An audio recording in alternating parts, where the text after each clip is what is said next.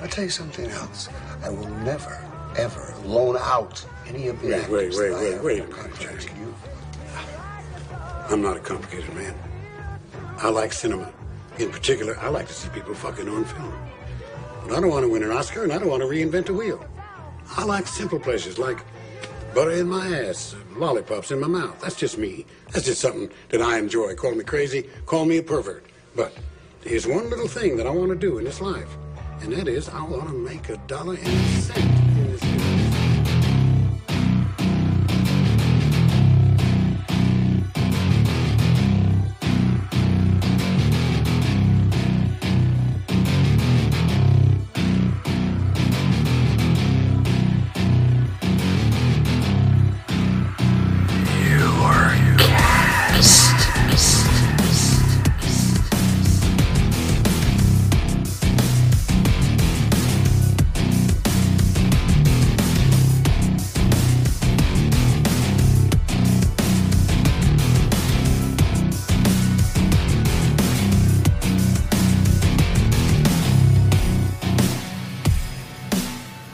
What's going on, everybody? Welcome to Fewercast, our Film Effect Weekly Entertainment Recap podcast dedicated to all the latest news and entertainment and film. This week, we've got some dirt on a bunch of sequels. We're going to remember another actor who left us. I'll give some info on a bunch of upcoming physical media releases, and we'll all recommend our best offerings for the week. How's that sound? Sounds good to me. Okie dokie. All right. Oh, by the way, I'm Ed, and joining me this week are Andrew and Justin. Something different on the show. First time lineup. How you guys doing? Good man. Good to be with Hello. Greetings and salutations. Glad to have you guys. All right, before we jump into the show today, I want to remind our listeners to check us out on both Facebook and Instagram at the Film Effect Podcast for all announcements and up to minute updates. Follow us along on Twitter at Film Effect Pod for the best way to interact or hear from us. If you're on TikTok, then we're on TikTok. Follow along at Film Effect Podcast. And now we're on YouTube. Check out clips from previous episodes for now. Uh, like we announced on episode 100, we'll be doing watch alongs the final Saturday of every month starting next month. We'll be doing that on the uh, YouTube channel. And uh, yeah, uh, all, all other videos too coming soon. I've been kind of um, pondering some um, film location videos. There's a couple around here, so just just uh, just a way to kind of dip my toes into uh, new material. That's all. So might uh start filming that now that the weather's went from cold to excruciating hot. might uh go ahead and do it soon. Anyway, uh, for now, link in the episode notes. And uh, if you guys want to send along any emails, they can be sent to the Film Effect Podcast at gmail.com. Uh, also, that being said, ratings, reviews, positive, negative, as long as they're honest, they can uh, go a long way. So if you're on Apple, Spotify, or if you just want to go to the filmeffectpodcast.com slash reviews and leave one there, that would help us out so much. Uh, something else that will help us out, we'll uh, buy some merch, low prices, stock material, variety of designs. Uh, and yeah, that's uh, that's all I got for now. Let's uh, tighten that grip and bring on the drip. I may have some breaking news for you, Elliot. Uh, where do we begin? Uh, let's just start. Uh, I feel like we've been doing this almost every other week, but you know, here we are. Rest in peace, Philip Baker Hall. Uh, fun fact though, he used to get together with Paul Thomas Anderson on a frequent basis for coffee and cigarettes. How badass is that? Didn't they do a movie called Coffee and Cigarettes? Like a short, like Paul Thomas Anderson's first thing he ever did was Yes. a short film. Yeah. Yes, but that was all. That was you know, I didn't know that, but that was like the basis off of a real life thing that they would all often do. They would get together like every week, just for just you know a round of coffee and cigarettes and bullshit, and that's I guess where the idea uh, you know spawned from. And then of course he was in Hard Boiled and uh, Boogie Nights and Magnolia. His, his first like hard. That's what I meant. Hard eight, not hard boiled. um, wrong, wrong '90s hard movie.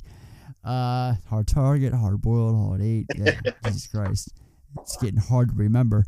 But yeah, um, yeah, his first three films he was a part of, and then, I mean, even PTA aside, I mean, Christ, what movie wasn't Philip Baker Hall in? I mean, uh, we were just we just wrapped, you know, uh, Bayhem month. He was in a handful of Jerry Bruckheimer films. He's in if Rush he's Hour, in isn't he? Scene, he's in Rush Hour. Yes, he's in um, uh, Enemy of the State. Speaking of Bruckheimer, previous episode. Um, he it's and say anything, you know. His his career goes, it's all it's all over, you know. Uh, but he was a guy who just, whenever he popped up, I, I smiled. I just, I don't know. I, I always liked the guy. It's something about him. I don't know what it is, but I, I don't know if it was the fact that I grew up watching him, you know, or just uh, the fact that he's a solid actor and, you know, just sounds like a down to earth, pretty badass guy behind the scenes, too. So, but, uh, you two, Andrew, Justin, like any memories, anything you want to share about it? Well, just like like you guys mentioned, all the movies he pops up in, it got me thinking, like all the movies he popped up in after like the Paul Thomas Anderson movies. It was always in like a little, like maybe one or two scene role, you know, playing like yeah, always. a police sergeant, like a you know a captain or something like that. And it just goes to show like how short-sighted Hollywood can be because it was probably a, a situation of, oh, we like that guy in uh in Boogie Nights and in uh, Magnolia. We need to get him in our movie, and then you get him Mhm. and you give them like nothing to do. It's like why not give the guy like some sort of like you know, there's got to be a, a role for an older actor that he could have played where he was the lead character. And, you know, everybody, I think, generally agrees that he, he was a great actor and everybody likes seeing him pop up in something. I'm sure people would have watched something starring him. You know what I mean? Yeah, like he was never really given a, a big, you know, mighty role to really sink his teeth into. He it was just uh, a, a two three scene, you know, throwaway performance. Not that he was always showing up just to just you know just he didn't just churn up roles and just spit them out. Like he actually put He's in a an working effort. actor, you know? Yeah.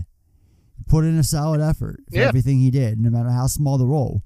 Um, and I don't know, I, I keep rolling back. It's, it's kind of a throwaway film, but I remember he played um the, the, the, the father character in uh, the, the Amityville Horror remake. Speaking of Michael Bay, produced that film.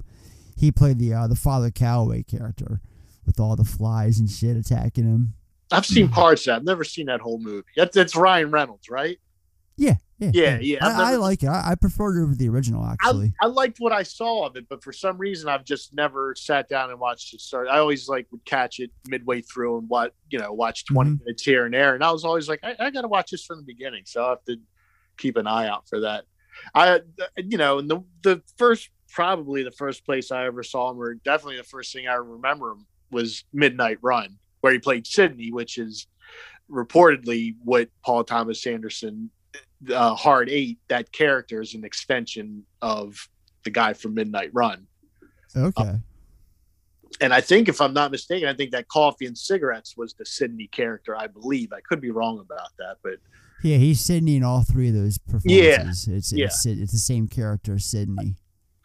and then of course for Seinfeld fans, there's the episode where he played Bookman, the um the library cop, which was fucking phenomenal.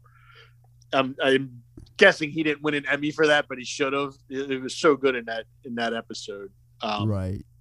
So yeah, he- he's he's one of those guys. He'll be missed. Again, I think he should have got a few more cracks at, at being a leading actor. Thank God Paul Thomas Anderson saw something in him and and Mhm. gave him a shot. Um, but yeah, no, he'll he'll be missed. He's also in a slew of um, Jim Carrey movies. Is he? Yeah, no, he he was in Bruce Almighty. I know that. He's in uh, that Penguin film too.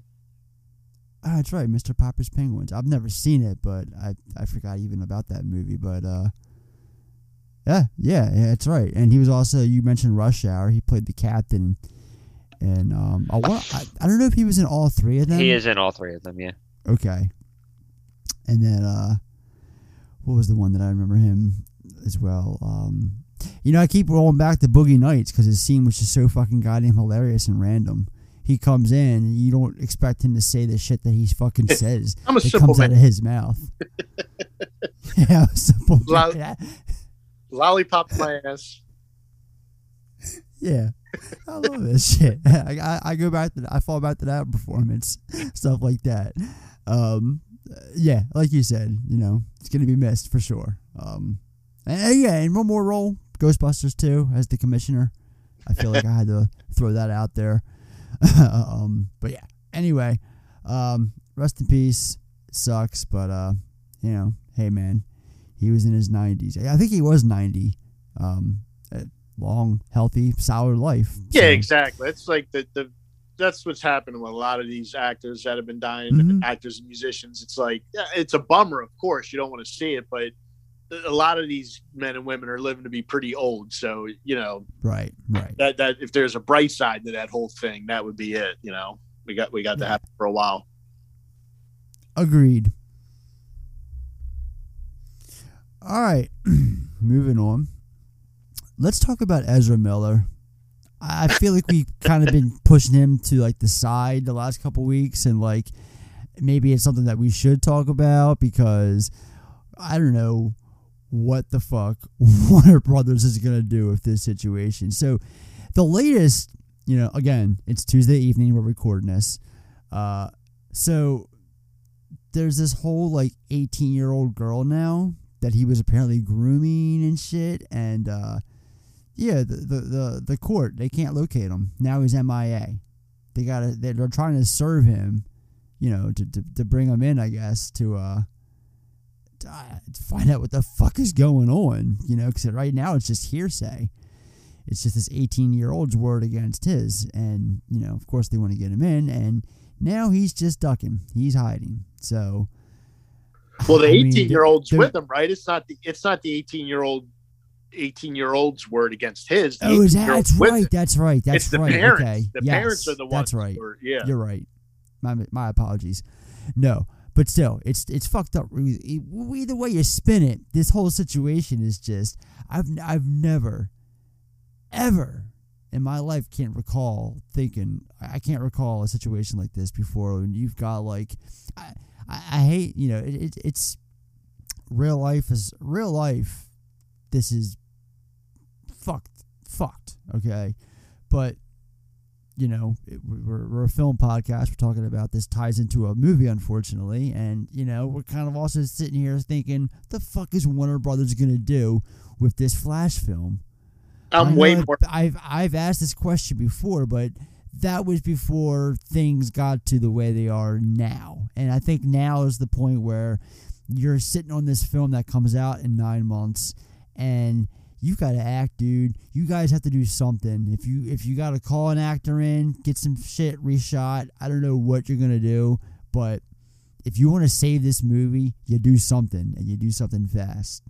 I'm way more interested in behind the scenes machinations at Warner Brothers right now, trying to deal with this Oh God. than I am in the actual movie itself. I, if it wasn't for the fact that Keaton was reprising Batman, I could not care less about this movie. S- But- ex- same, I. I would love to, to be a fly on the wall as to what these conversations must look like as to how they're going to deal with this.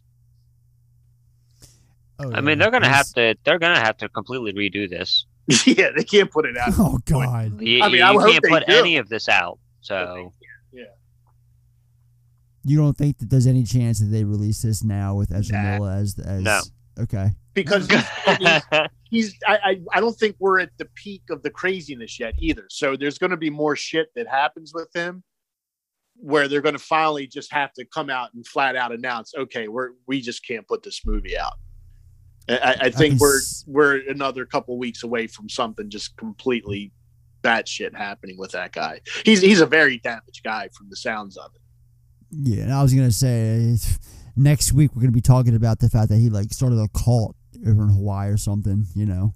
That's what they're making them sound like. At least with with this one girl. I, is it just her, or are there a couple people that are kind of like bumming around? Dude, for all I know, it's it could be more. We know it's just, we know it's her. But Yeah. there could be more. You know, I was kind of half joking with the cult reference. well, that's what they Uh, make it sound like. So it's it, it's not completely off the wall. You know, it's that. Right. Yeah, They're making him sound like a, a cult leader of some sort. This is just this is this is crazy. This is insane. And you know it's not only warner brothers dealing with this i mean i guess this is a good segue to um, the next article that i wanted to talk about they've also got an amber heard situation with their other dc film Did you see the interview she did with Savannah Guthrie? Now, I, I haven't watched. jesus christ I haven't watched the I, whole I can't I can't because I know what she's. I know it. I, dude, without even watching the interview, I know what she has said. It's It- the same shit. She's trying to, you No, know, say. If you stumble across this clip, you got to watch it. It's the funniest thing. The, the clip I saw, it's like 30 seconds long. And she's trying to make the point that Johnny Depp is such a good actor that he just fooled everybody. And she goes, and to make her point, she goes, think about it. He's the guy that made the world believe he was a man with scissors for hands. Oh my god! And she was No dead at- she was. Fucking dead serious. Like, you know, it wasn't a joke. you gotta watch it. It's so funny. oh no! it's the greatest clip. That Like one and the someone's got to one just. Oh man. and, and on during the trial when everybody said she was doing bumps of coke while she was on the stand. Did you? yeah, see that? yeah, yeah. Those two, like, she's becoming one of my favorite. people. Like, I, I didn't pay a minute's attention to that trial, but I'm becoming more and more interested all the time because she she's as crazy as Ezra Miller. I think. I know. That's why it's it's it's you know kind of Warner ironic we're talking about both these. And isn't that Fantastic Beast the Warner Brothers thing? Yep. Yeah, I mean, they just they're dealing with just a bunch of craziness right now, and it's fucking up all their shit. Those are like yeah, all their all their big IP roles. yeah, those are supposed to be like three billion dollar tentpoles. Jesus Christ. it's so funny. It's so much more interesting than the movies themselves. It is. It's just the behind the scenes shit is just better than the films themselves. And, and this now this whole her situation is this morning they're all saying that she's cut. They're they're they're gonna get someone in and, and reshoot this shit. Not to mention there's also the whole fact that she's not in the film a whole lot to begin with because the film apparently centers a it's like kind of a, a, a buddy pal movie with like I I I I don't really have much to go off of. I've never seen the first one, so apparently it's just him, Patrick Wilson, and I guess Dolph Lundgren is like guys teaming up and shit. That's kind of the way I heard it was being described as. It's kind of like a guy film, and like Amber Heard's character is kind of like pushed aside because it's not her story anymore. And because I also heard that her and um, Momoa didn't have any chemistry, which you know, again, I've never seen the film, so I can't comment on that. Um, but now, now I'm reading that Variety is uh, there's uh, Amber Heard's people cut a you know a statement to Variety that the rumor mill continues as it has from day one, inaccurate, insensitive, and slightly insane. The fact that they're actually using the word insane for an official statement is just I don't know. The irony is pretty thick on this one. Yeah, they um, you know, the same thing with after the, the verdict in the trial. I understand it. She wasn't happy; it didn't go her way, but they really like are pushing hard that everybody else is crazy for not seeing that she's you know this fabulous person that's misunderstood. And it sounds like it's just more the same with this movie. But we knew this going into the trial. Like I, I'm pretty sure, like you know, the stories being heard around town is that she's just not all there. You know, she's not. She's just not the most. Yeah, but going on trial puts her in a public eye. And when you see how crazy, how thick the crazy is, it becomes a completely different story. It goes from meme to holy fucking shit back to meme and full circle so quick. My dog stepped on a bee. yeah, craziness. All right, so They should get That's um, they should replace her with Christopher Plummer, just like they did with that Ridley Scott Eh, with Kevin Spacey. yeah, He could just he Mhm. does that in every. It doesn't matter what the role is. Just get Christopher Plummer to do it, and he'll get nominated for an Academy Award every time. let's do a Christopher Plummer deep fake. Yeah, exactly. so I mean, you know what? Let's keep it going. Warner Brothers, uh, Joker two. uh, this is kind of a double whammy. Uh, apparently, it's a musical. What? And Lady Gaga is in talks to be Harley Quinn. I said, man, I don't know man, where to begin. I saw What? that and I was like, they really want to make sure that the incels stay away from the movie this time. Like that was all the talk when the first, last one came out is that incels were going to commit violence at the movie theaters because of the movie, and of course that ended up being not at all what happened. Right, right. It's like, God, they're going to make sure right out before the, even a foot of film is shot that they they keep all the incels away. Lady Gaga and a musical, you know. Well, I for in order for me to process this, I have to start with the musical aspect. Um, I mean, I can understand completely what where where uh, Phillips is coming from or what he's going for. Like he, okay, I get it. He wants to do something different outside the box, something you you weren't expecting. You know, you've got a gritty film from like as in the original that kind of pulled the rug out from underneath of all the viewers because let's be real, uh, people weren't expecting the first film to be what it was or what it became essentially. Um, and now that he's got that success in his corner, he's gonna try and do the same thing again and make it turn it into you know what's the last thing people are going to expect from a sequel of Joker? Uh, musical element. Okay, we're gonna make it a musical. So he's doing something outside the box. I, I I get that. Personally, I wouldn't have went down that route, but you know, to each their own. I'm not gonna. They haven't even started filming. I mean, Joaquin Phoenix hasn't even signed the line to be in the movie yet. So I'm not. I'm gonna you know refrain from criticism until I see or hear something. Right now, I'm just going off of hearsay. Um, and the Lady Gaga element. Look, Warner Brothers.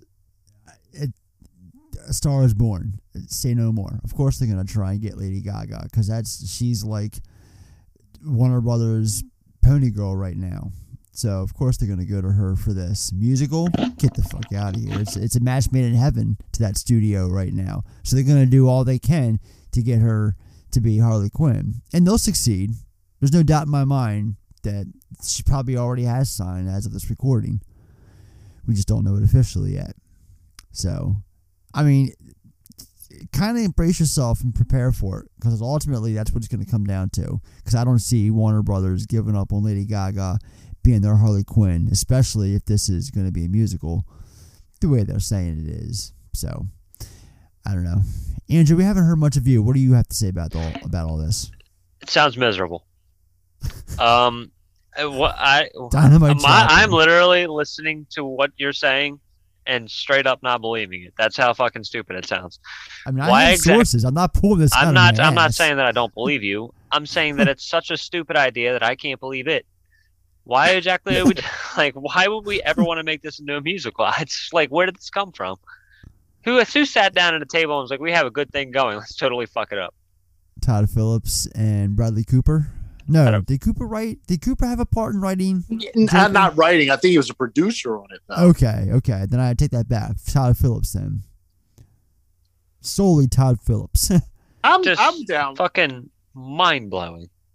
Like I said, I can't judge. I, I'm not going to say anything until I see or hear something from it. So I'm I'm down with the idea. The reason being, first of all, I don't have any great love for the first movie, so it's not like I'm going, "Oh man, you're fucking up this thing that I love," I- you know. right, But also, mm-hmm. I one of my biggest pet peeves with sequels is that they too often just rehash the same beats from the first movie. Now, I guess it's possible to rehash the first jerk. yeah. But where do you go with the se- with the sequel to this? Yeah, well, that's what I'm saying. Swing, why not swing for the fences? Do something completely Right. off the wall, and make it as not like the first one as possible. So that's why I, am holding out judgment. I'm not saying that yes, it's going to be a good movie. Who the fuck knows? But um, I like that they're right off the bat. They're just they're they're going to try to do something crazy. I I appreciate a movie that swings for the fences and misses more than just some safe sequel that rehashes all the same story beats. That that shit drives me nuts. So, um, you know, and Lady Gaga has proven herself to be a decent actor. You know, actor. So, Uh, I haven't seen um, House of Gucci yet, but from everybody says she was good in it. She was good in The Star Is Born. I don't think she deserves Academy Award nominations the way everybody else seems to, but right. um, right. like you said, a musical, like they, you know, they definitely want her singing in every movie she's in if they can get it. So, um, But yeah, you I could just don't- I not get her though. You know what I'm saying? what's that? You could just not get her though. You know what I mean?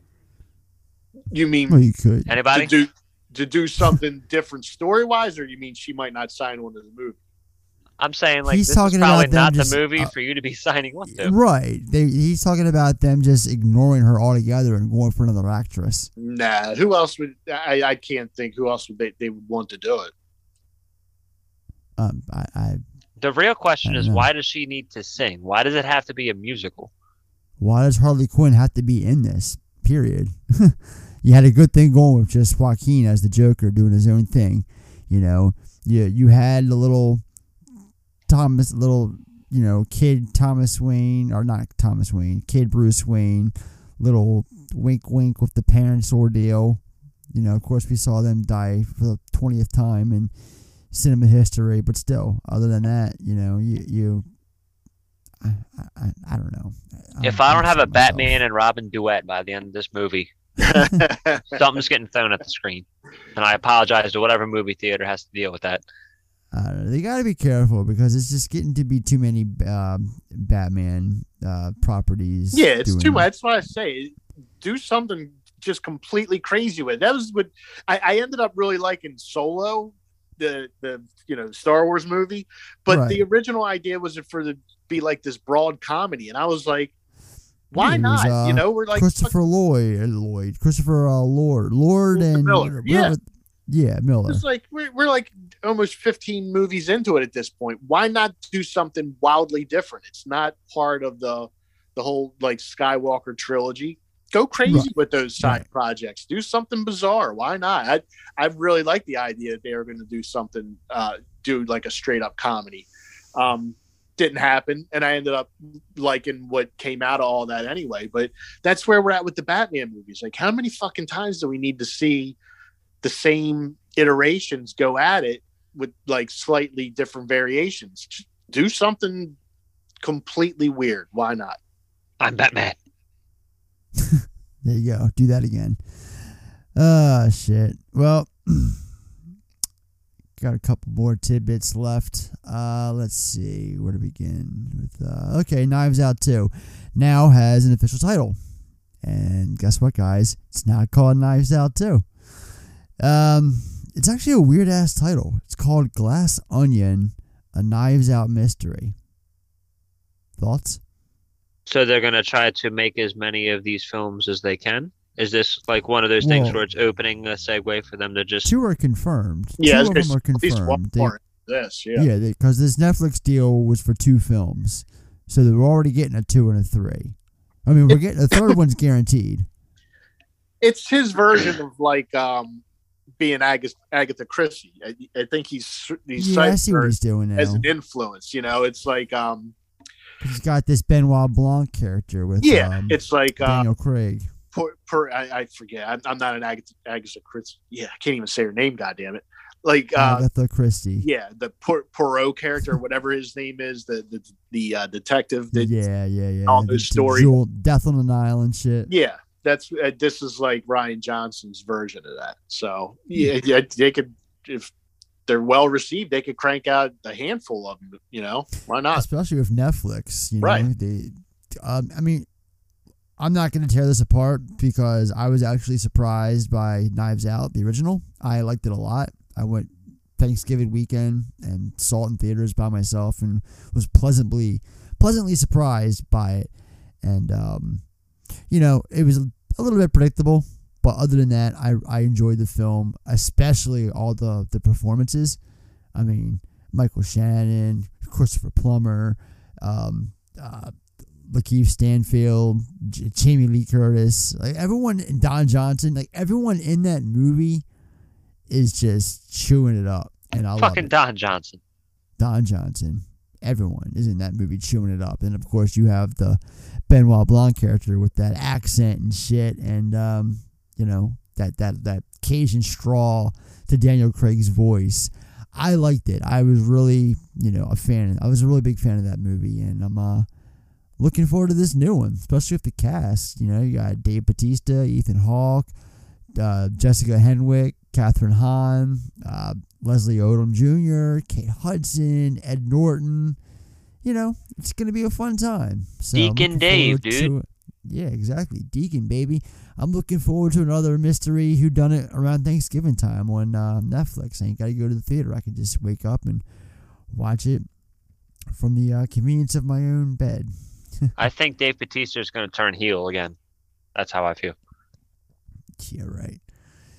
Uh, thumbs down, as the deacon would do. So yeah, uh, Justin, I don't think I've ever really talked about Knives Out with you before. Where are you at on Knives Out? It's all right. It, it- you know, I, I went into it wanting to hate it because I was still pissed at Rian Johnson for The Last Jedi. Um, Jesus, let that I, one go, brother. I, well, I've, I've come around somewhat on that movie. I still think it's a bad movie, but I don't hate it as much as I used to. Um, but I actually, good. I, I thought that Knives Out was was okay. I, I'm not a big fan of mystery type things. It's just not my genre. Um, Okay. yeah, so I don't know. It, it's fine. I, I doubt that I'll ever watch either of the sequels, but um, Yes, you will. You know you will. It's on I really- Netflix. You're I gonna watch I one. I never. If it wasn't for my wife and my daughter, I, I would and cancel. it. she'll be the reason you're watching. I it. know. I don't. I don't know that she cares about it, but I never watch Netflix anymore. So, um, Oh no. no, not really. I, I just frankly forget that I have it there. There's Hey, not, quick question, because Yeah. I've been using the uh, disappointment login. Who is that? disappointment. You have a yeah. One of your things for Netflix is titled disappointment. I've just been using that you get the login. Maybe my daughter tries to be funny. She's got that middle kid syndrome, so that might be her way of being. Whoever it, hey, whomever it is, already went through the whole entire fucking season of Stranger Things. I was- Yeah, that's that was I probably, wasn't even mad. I was pretty impressed. probably I was not disappointed. So, all right. Uh, and one more batch of news. Uh, this one, we actually could have talked about this last week because I actually came across this headline or article like th- the day after we recorded of one of those instances. Um, but no offense to you two. I kind of wish Corey was here for this one because he knows what I'm talking about with this movie. Maybe you guys have seen it or heard of it. There's a movie that came out a couple years ago called Becky that had Kevin James as the as this fucking neo-Nazi against this little girl who was like it was I kinda know like what a you're talking Home about. Alone movie. Okay.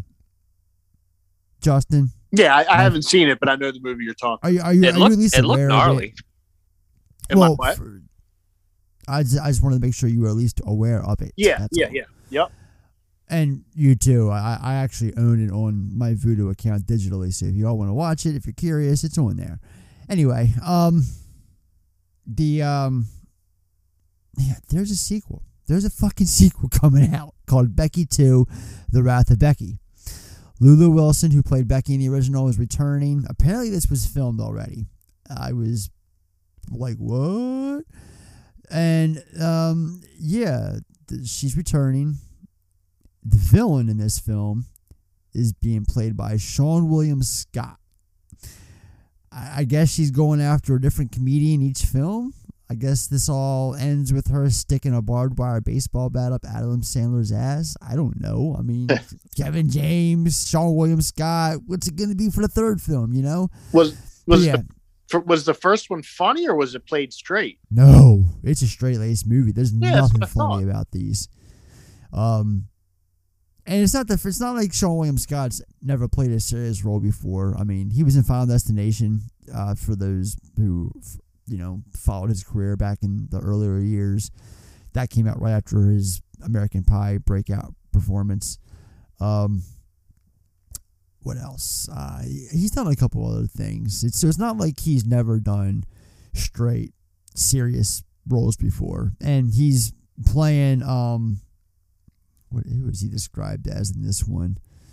Because uh, Kevin James, like I said, was a neo-Nazi in the original, and this one, Seann William Scott is where the fuck is it?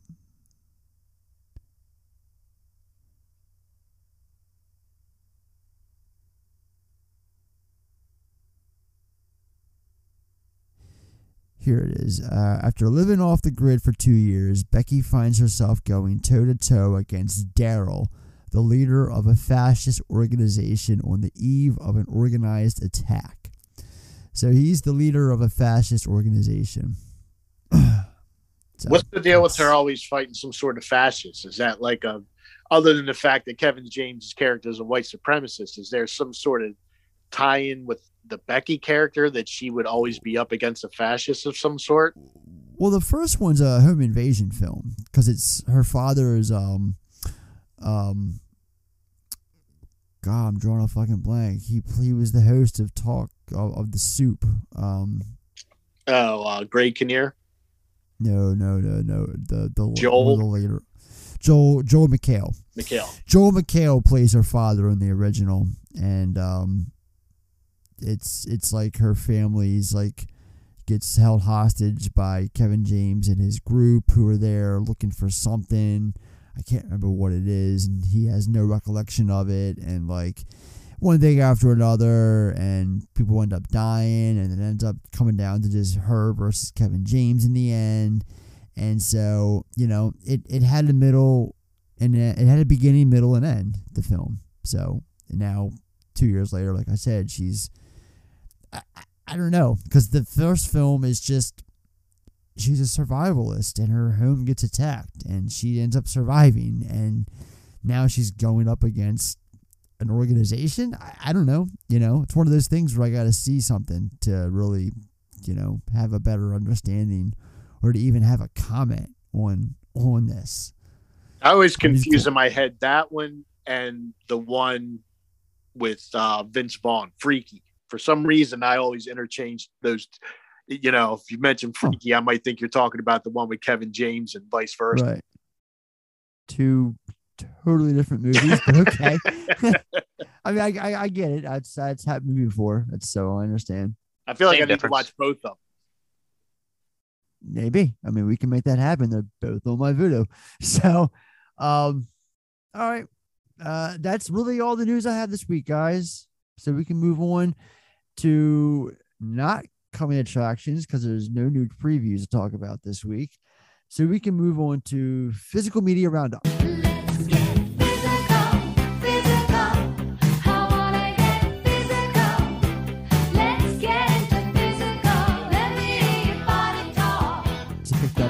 Movie Red Rocket with uh, Uh, yeah, I want to see that. Simon Rex. Yeah. Yeah. So I'll, I'll be watching that soon. And then the the movies I talked about last week that I ordered finally came in: Sorcerer, Marathon Man, Ah. and Without Warning. What's then, without um, warning? Which one is that? Without Warning was a 1980s. Uh, it came, I think it came out in 80. It's like a sci-fi horror movie with uh, Jack Palance, Martin Landau, um, Kevin Peter Hall, the big, tall African American actor who played the Harry. Predator. Predator and he Harry played- and Harry and Henderson's. Yeah, he plays the alien the, Yeah. in, in this movie. Uh, and um, a really early performance by um, um, oh my god, I'm drawing a blank. Um, uh, CSI Miami. Caruso. Crusoe, David, yeah, David Caruso. Very, very, very young performance by David Caruso in that movie. Is it any good? It, when you said warning I've- sign, I thought it was an '80s movie. I'm, I'm picturing it. Does it have like a No. nuclear symbol for the poster? Is that? am I- am No, not really. I Okay, I'm mean, thinking of a different one then. Yeah, I mean, it- it came out. Well, first of all, you're getting the title wrong. It's called Without Warning. Without warning. Sorry. yeah, that's okay. No, the, I've honestly never seen it. It's a blind buy. Um, I've heard of the film through different uh, a bunch of people, and they all have said similar things that were positive. So I will be checking it out probably in the next week or so. Um, Scream Factory put it out like seven, eight years ago. It's since went out of print, and this is uh, Kino Lorber finally um, picked up the uh, rights to it and released it. Just I think it came out like two weeks ago, but I got it last Tuesday. So, Um, so my thoughts on that after I watch it, and I also picked up um, Independence Day in 4K because we're gonna be reviewing it for uh, Independence Day. So I figured I'll uh, pick it up now. It was like ten bucks at Best Buy, so I picked that up one Sunday. So that's what I got this week. Have you guys? Well, Justin, I know Andrew didn't get shit. Justin, have you gotten anything recently Um, since last week? Yeah, for for my youngest, I got um, Pee Wee's her uh, Pee Wee's Big Adventure and Big Top Pee Wee. Nice, Yeah, he, nice. I showed him both of those in the past like six months, and I was Okay. really I, I was nervous. I was like, man, this might just not be funny to a kid nowadays. And he loved both of them. So, um, you know, we had that. We went to Ocean City this weekend. I knew we were going to have a drive ahead of us, so picked those up, thinking it's something he could watch on the way up and back. Um, so I got those for him, and then for myself, um, I'm still in a Rudy Ray Moore phase. So my copy of Dis- Disco Godfather came in. Um, haven't had a chance to watch it yet, but I love that movie. I can't wait to watch that. And then one I got, which absolutely nobody but myself is going to care about, but it's a um, a Jean Luc Godard movie called Every Man for Himself. It was Okay. uh, from 1980. It was like eh, he he had kind of stopped making films for about 10 years and he was just doing like video projects um like super political type stuff and then he for whatever reason decided it was time to make another movie um and this is the first one that he called he calls it his second first movie um i just watched it it came on tcm a couple weeks ago i just watched it and was I don't want to say blown away, but it stuck with me for a few days afterwards. So I was like, I got, I got to fucking buy this thing and watch it again. There's just some, um, just some techniques in filmmaking that are so interesting and so unlike anything else I've seen before. Um, and it's it's a good story, a good plot too. Um, so yeah, that that's what I got this week. Every man for himself and Disco Godfather. Nice. Would you And then, believe me if I um, told you I did buy a movie?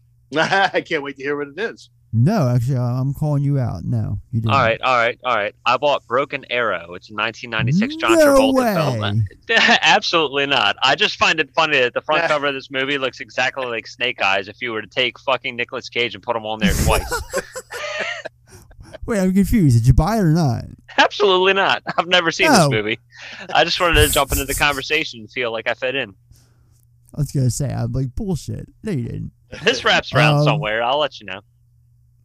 No, I mean I can at least go off on what I'm about to order. It's in my Amazon cart right now because right Broken now, Arrow, it? um, no, it's not.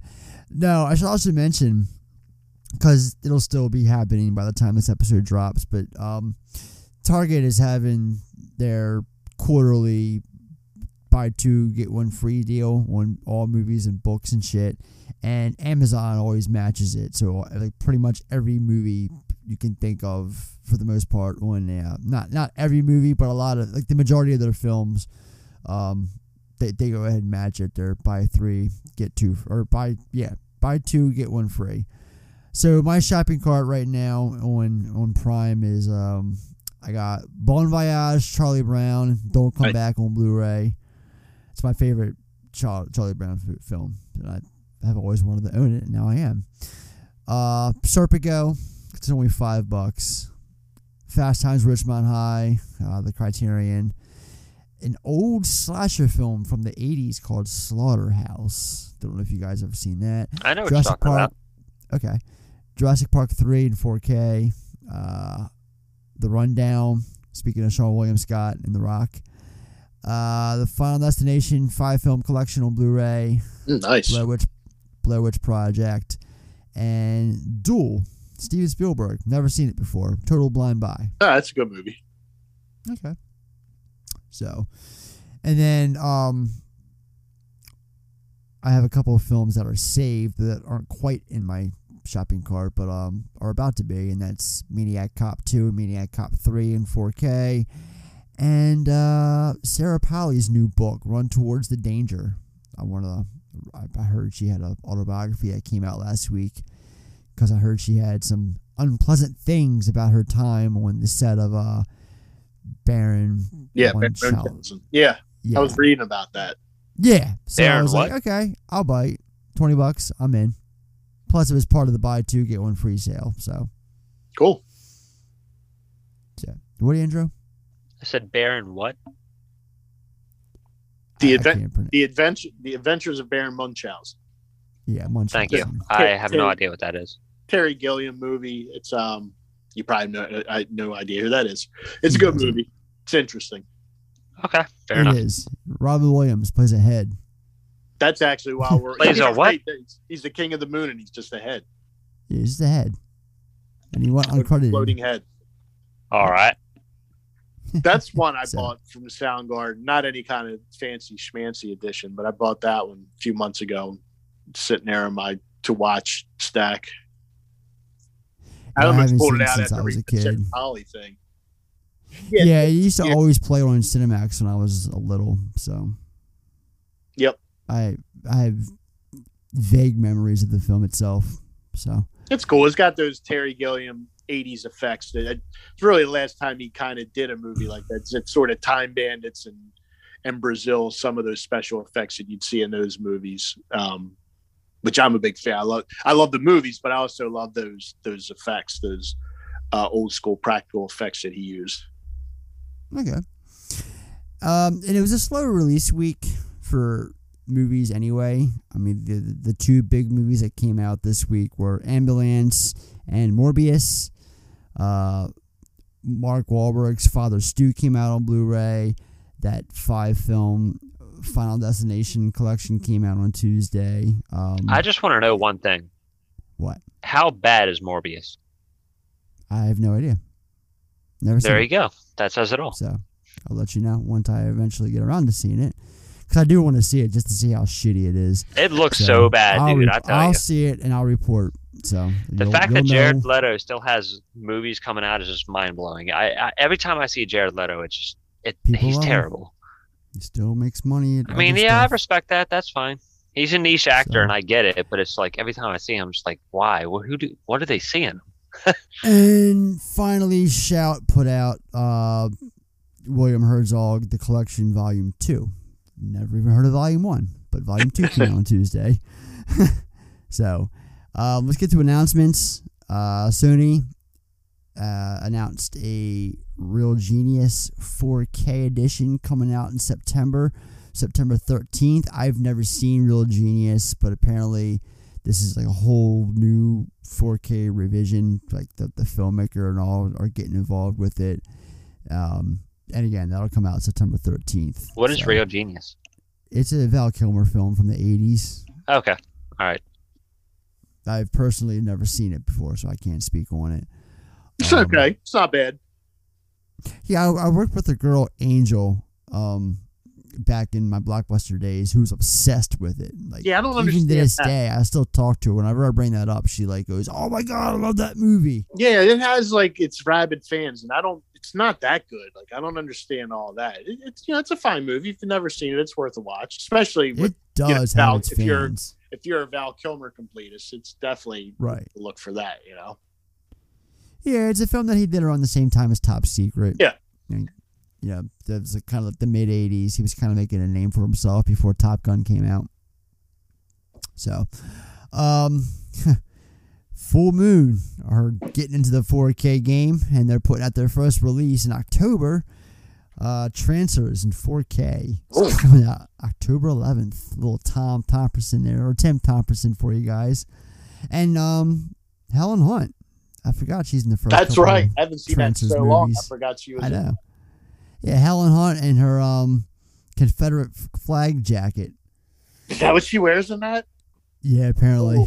Oh, See, I, I really it has been a long time since I've seen that. There was this like late '80s run where it was Trancers, The Hidden, uh, Dead Heat with Treat Williams and Joe Piscopo. Oh yeah, I know what you're talking about. Yeah, yeah, there was like a whole, there was a handful of those kind of movies. That, not that they were the same movie, but just sort of like Right. uh, Alien Nation's another one, like the you know Buddy Cops or just like that sort of thing. And um, Yeah, I'd like to see Trancers again. I'd like to see all those I just rattled off. Actually, I haven't seen any of those movies in about thirty years. I'd like to watch all of them. I've never seen any of the Trancer sequels. Have you? No, no. I was too busy watching all the subspecies sequels that Full, that Full Moon was putting out. so, uh, let's see what else. Uh, Disturbing Behavior is getting another Blu-ray release. Originally, that came out from a Scream Factory, but it got discontinued about two years ago, and now MVD is putting it out October 11th. Um, no new features for those of you who are curious, um, and no rumored director's cut, unfortunately. Uh, Paramount, a couple more catalog titles that they're putting out in July. July 12th, they'll be releasing Leap of Faith, Down to Earth, and Domestic Disturbance. The big Vince Vaughn, John Travolta film. Steve Buscemi is also in that movie. They filmed it here in Maryland. Uh, let's see. Firestarter is already coming out on Blu-ray Mm, June didn't take long. 28th. Did not take long at all. Criterion's working on a brand new 4K restoration of Videodrome to be released later on this year. Yes, Uh, that fucking awesome. I watched the um I, I just sort of stumbled across it on YouTube today. It's a like a talk show from the early 80s. I don't know where it's based out of, but it's an Uh-huh. inter- it's an interview with John Landis and he's promoting American Werewolf in London.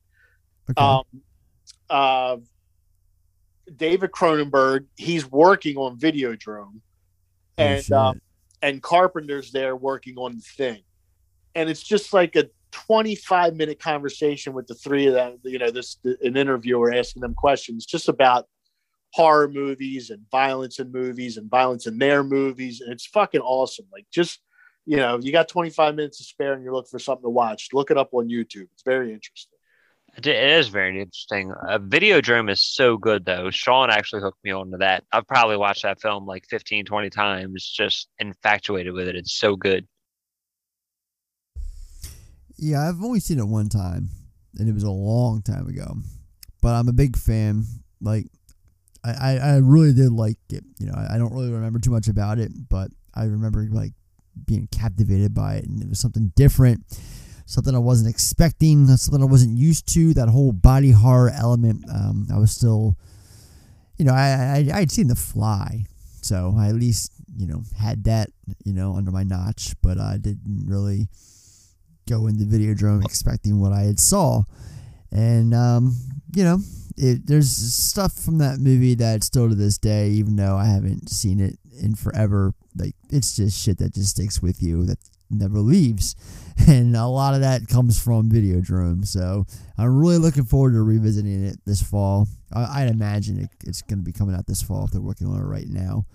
Well, I was I was So- actually going to say like The Fly is a great film, and I Oh, I. I is. probably I just I, it a few I weeks prob- ago. my apology. I probably like prefer The Fly over Videodrome, but Videodrome is something that sticks with you. It like digs into your skin. So, highly recommend seeing this, especially if it's coming out on 4K. Here's a hot take. The Fly 2 is just as good, if not a little better, than The Fly. Mm, that is a hot that that takes so hot. I, I need oven mitts to even pick it up and comment. on. I was going to say, uh, no, I don't agree with that at all. But Yeah, I hey, haven't it, seen- it's up to you. and, you know, and for the record, I'm not fucking around either. I, I mean those words. I haven't seen The Fly two in a long time, probably since. I, I think I've seen it more than once, but I mean it's been I early. can lay them both on you. I never, I never did like it that much. I can lay them both on you. I'd, I'd I have the original. I'd have to uh, the original meaning the Cronenberg. Um, I, I would have to. Yeah, I, I would rewatch it. do you Mhm. like House or House 2 better? I always liked House two better. House 2. I was going to say, I like House 2 Oh. better. Okay, I thought that was a hot take. Never mind. Fucking Jesse. Yeah, man, I love House 2. I just rewatched House and House 2 with Madeline about a month or two ago. Yeah, 'Cause I whatever- have all I have the Let me borrow Arrow collection. You want to borrow those two? Yeah, yeah. Lay them on me. I'll watch it. I can do that. I They're like two of my favorite horror films from the 80s, honestly. because it's it's literally the, the fly box set and the house box set, so you can have both that. You can Nice. borrow both uh, box sets Nice. Because that's all five uh fly films for the. Oh. Jesus, I didn't realize there was five. Yeah, now you know. Amber Alert. Yep, I was going to say you get you exactly. Holy shit, we all got that at the same time. That's how it works, man. They don't fuck around. So, all right. Um, yeah, we can move on now. That, that, getting that out of the way, let's move on to the final category for the week. Weekly recommends. What would you get for a six year old boy who chronically wets his bed? Andrew, what do you got for us? So I have Con Air. See, I love Okay. Con Air. I and I and I think I brought it up. And the reason I thought about it is because I brought it up on the Rock episode that I'm not a fan of Nicolas Cage. I'm just I'm just not. Maybe that's a hot take. I don't know if it is or not, but I'm just not a fan of Nicolas Cage. But Con just an Air opinion. won me over, hundred percent. I mean, shit, it's got him, John Malkovich, John Cusack, Steve Buscemi, even Dave Why Chappelle did shows you up. put the bunny down? but just a magnificent film, I guess. Long story short, he's a prisoner on an airplane who's going from point A to point B, and then the airplane gets hijacked by the other prisoners. So I don't want to spoil too much, but man, it's it's a fucking bang up film. Hold up, hold up. I don't mean to cut you off, but if A, you're not familiar with Con Air, or B, you've never seen Con Air, then what the fuck you doing listening to this show? Hey man, you never know. I mean, I'm just kidding. I'm just kidding. If you've never seen You know Con? Air, check it out. Listen to my brother. He speaks the truth. definitely. You know what my film that I haven't seen yet though is is Drop Zone. It's a 1994 action action. Holy shit! Google has it listed as action twice. Action What's action adventure action? film. It's a whole bunch of action. It's an hour and 41 too minutes. action. And now at this point, that's really all I want to talk about. But I'll go a little deeper into it. It's about a prison break from an airliner 30,000 feet in the air. It's got Wesley Mhm. Snipes, and then all of a sudden there's a noted skydiver and some sponsors for her, and that's all I get. I'm not hitting this more button because I haven't seen it, and I'm probably not going to see it. But Hey, if I hey, go hang down, on. hold on, if I go down, the music is by Hans Zimmerman, and the who the hell paid Hans Zimmerman to do this? You Go know on. who else is in that movie? Wesley Snipes, baby. Gary Busey, Yeah. Theo Huxtable. see, see, I totally Warner. fucked up because I had this whole spiel going where I was like, dude, Hans Zimmerman, he's got to get paid hella because let me tell you, Malcolm Jamal Warner is not getting paid too much. I bet you. That's right. So, nah, man, Drop Zone. Drop zone, Uh, dude. I, I I've seen Drop Zone. I don't remember it too much, but because that was another one that came out I think the same time as Passenger Fifty Seven, which is also Wesley Snipes. But you know, Wesley yeah. Snipes has been in, in like the monopoly of subpar films that you probably won't like. But who knows? There's a few of them that you might like. You know what I mean? true, true, true. I really like Wesley Snipes, but he does appear in a lot of movies I just don't like or don't care about. Yeah. I want to see him in more Exactly. stuff. What? I want to see him in more good stuff because I enjoy seeing him, but he just he appears in a lot of shitty movies. All right. Well, can you recommend us something that's not shitty? Uh, since we last talked, I haven't seen anything that's like blew me away. Like I, I mean, I've seen like a couple artsy fartsy things, but I don't want to talk about anything like that. Well, you uh, guys know you can always recommend something you, you haven't recently watched. you Yeah, know? no, I a know. recommendation doesn't have to be something you've watched in the last week. So just putting that out there. Yeah, I mean, that's yeah, that Con Air. I haven't probably watched it in like a couple of years, but I, you know, I know it's a bang up film. I highly recommend you to see it. Yeah, I was I was Yeah. thinking of that too, like something out of the collection. But I, I did watch something that I, I I liked. I didn't love it, but it's this movie. I think it was from '81, starring Paul Newman, called Fort Apache: The Bronx. Okay.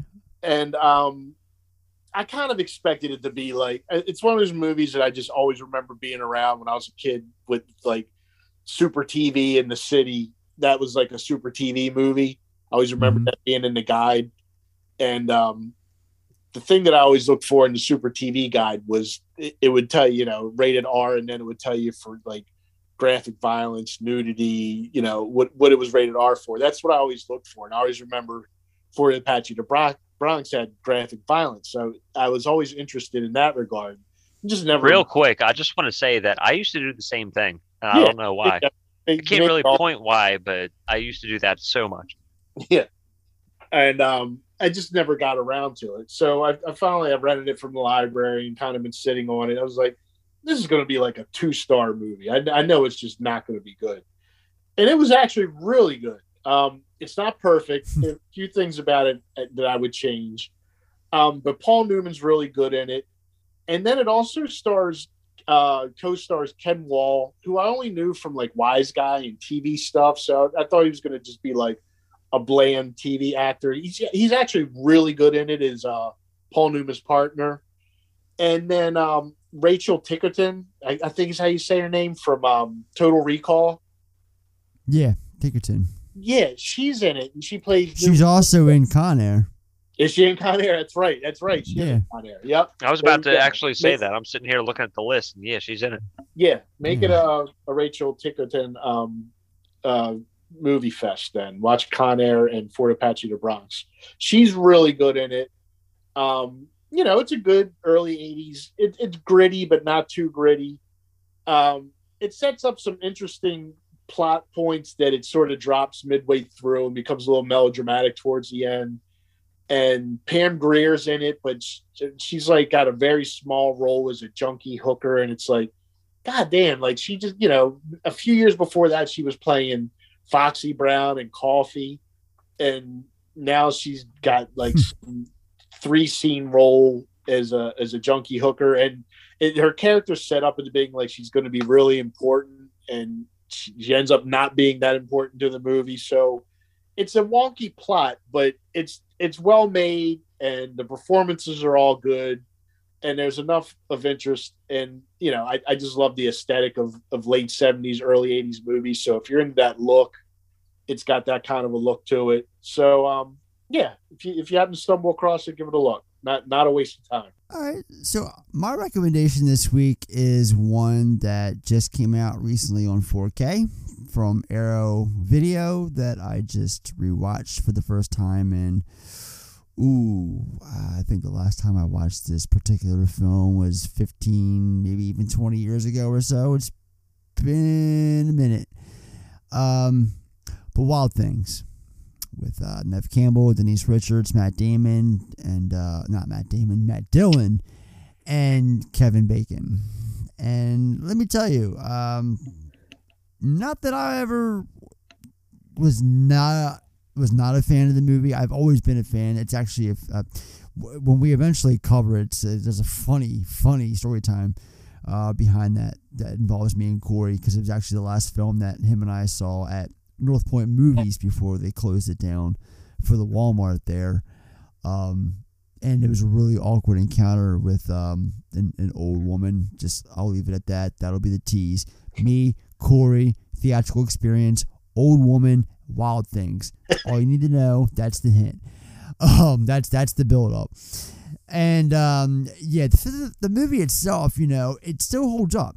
Uh, it nothing about it really came across as you know, uh, I don't know, eye rolling or or comedic or um, you know, they try. They really are trying to deliver, you know, something from the '90s. That whole like Southern Glades, sexualized murder mystery type element, sort of like a mid '90s USA Silk Stalkings kind of thing that they were going for during that time, and it works.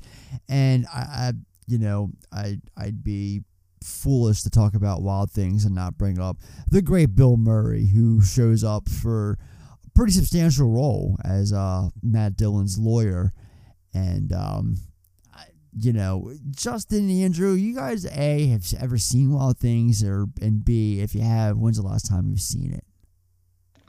I mean, I watched it when I was really young because you and Corey obviously enjoyed it a lot. you were horny. I was- That's uh, I, well, not to mention I was like digging through your DVD collection, you know, and was like Right. just watching random films that happened to be something I came across because I remember that, and there's another film that comes to my mind that had um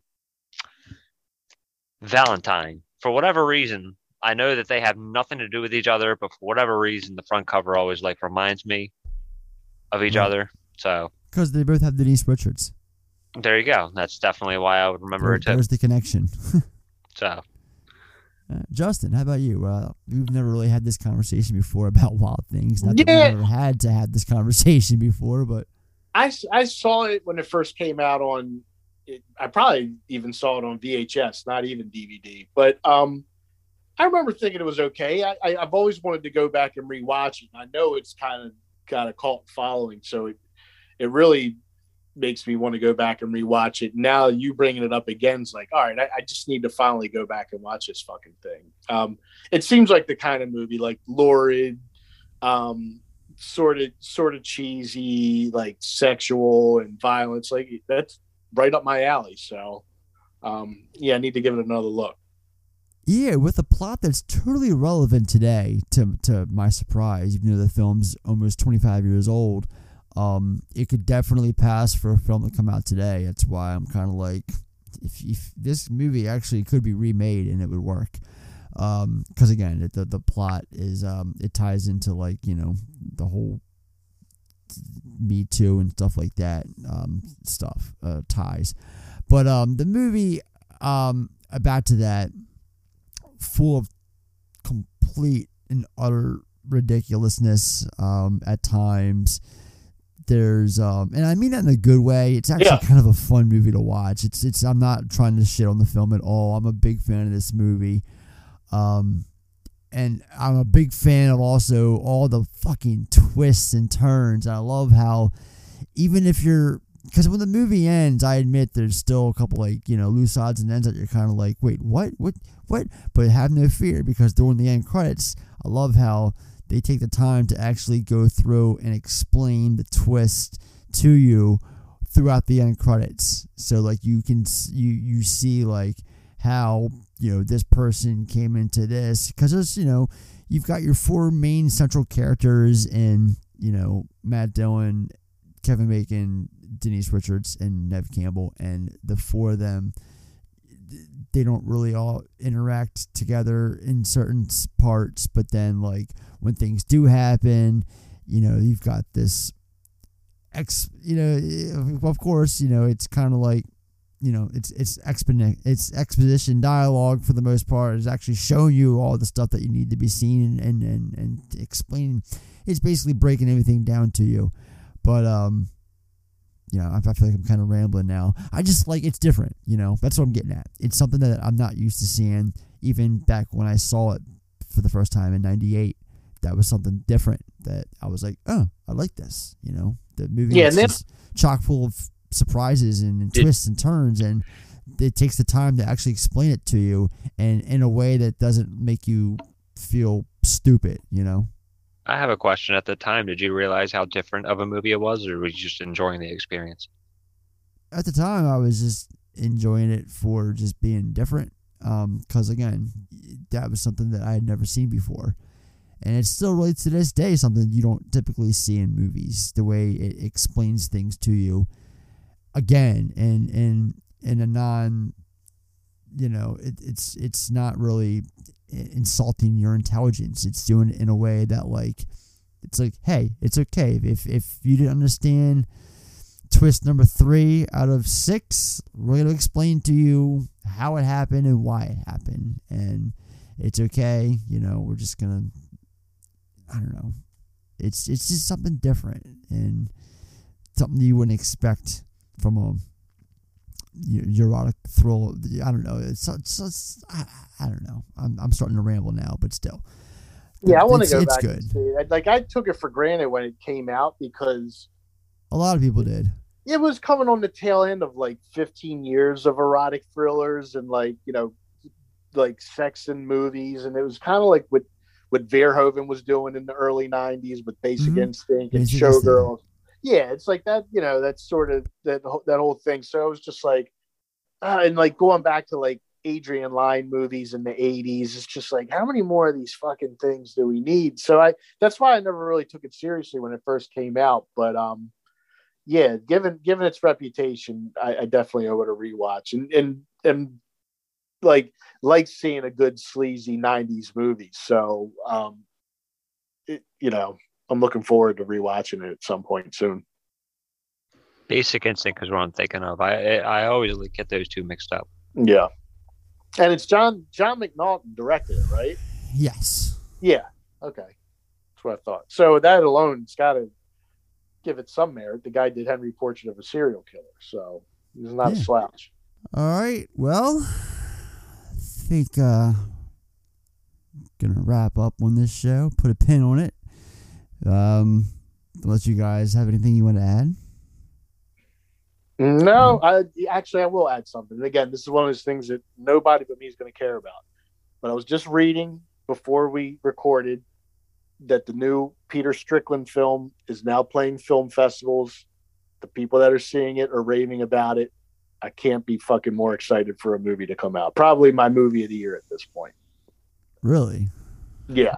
And for those of you who don't know, Peter Strickland, obviously not a household name, um, but you might have heard of um, uh, Berberian Sound Studio. That's him. Um, he did one of my favorite movies of the past 10 years, The Duke of Burgundy, and uh, another great movie called In Fabric. He's, he's, his movies are weird, they're strange, but they're very funny. Um, he's got sort of a 70s and 80s aesthetic. He recalls that, but without it just being a simple nostalgia fest or uh, uh, you know um, an, an homage. It actually they, they actually look and feel like like 70s and 80s movies. So I'm really looking forward to. It's called uh, Lux Gourmet or Lux Gourmand. I can't remember the exact name, um, but keep an eye out for that because I get a feeling it's going to be really good. All right. Andrew, anything you want to add before we wrap up? Not particularly, no. It's been fun though. Mm. Oh, definitely. I had a lot of fun doing this with you guys today. Well, gang, if you all want to hear more from us, then check out our just released episode 100 on The Shining, which was a fun time. A bitch to edit, but a fun fucking time. Next week, you can check us out. Me and Corey and Corey's brother Eric are sitting down talking about the original Jurassic Park. Gonna be doing a lot of 90s big summer action, um, you know, titles. Uh, Jurassic Park, of course. I know we have Independence Day and Jaws coming up for the 4th of July. Um, a lot of stuff coming up that I'm excited about. Uh, the week after next, we have the 30th anniversary of Batman Returns as well as Dark City. Dark City is a film that I've been wanting to cover for the longest time, and finally, last week I said, you know what, fuck this. I'm making Dark City on the list. I'm forcing it on there. Otherwise, I, I just don't want to wait. I just want to do it. I, I watched both the theatrical and direct, director's cuts of the film recently, and I want to talk about it. So next week will be that time finally. The And pink it- elephant. Now. Yeah, that's Dark Man. And oh you know, damn it! Oh my bad. keep fucking that up, and I love it. Keep doing that, dude. Um, and I I mentioned um, I don't know if it was last week's FEWERcast or if it was at the end of The Shining. I can't remember, but we have some uh school theme movies coming out or episodes coming out on um school movies. We got Can't Hardly Wait, Heather's. We were gonna do a Breakfast Club, but I decided to hold off. What about on American Pie? Doing that until because no, I don't. I, I'm in no rush to talk about American fucking Pie. Oh. Breakfast Club was gonna happen too, but I decided to hold off on doing that until September when kids go back to school. Tie in, tie in for that. Um, but yeah, the dude, just the rest of the summer, we have a lot of stuff coming up in no particular order. Near Dark, we're finally doing that. Once Upon a Time in Hollywood, Beverly Hills Cop, RoboCop 2, Fast Times Ridgemont High, uh, Hateful Eight. We're celebrating the 50th anniversary of Last House on the Left for all the horror hounds out there. That's coming up in August. Uh, Waterworld, Justin, can't wait to have you on for that one. Yeah, look forward to that. So much, and even dude, titles beyond that. We're going to be talking about Chinatown, True Lies, The Deer Hunter, um,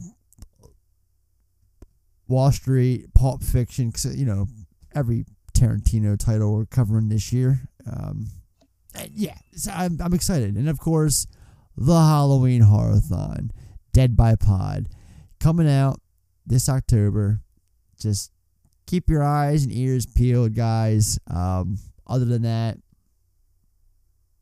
um, When you talk about Waterworld, are you going to talk about Kevin Costner's recycled piss water? Sure. We talk about everything, dude. That's how we do. And yeah, for even more film effect goodness, check out our ever growing collection of previous episodes. Don't forget to follow us over on all the socials that I broke down at the top of the episode. All that good stuff Facebook, Instagram, Twitter, TikTok, yada, yada, yada. Links in the episode notes. Don't forget to help us expand by leaving a quick rating and review on Spotify, Apple, or directly on our website. And yeah, merch, all that good stuff. Everything I talked about at the top of the episode, I'm just basically rehashing at the bottom of the episode. Uh, before we get out of here, Andrew, Justin, anything else before we depart? Nope. Have a good week, everybody. Adios, everybody. All right. Well, until next week, that's all, folks. Take care now. Bye bye. Bye bye. See ya.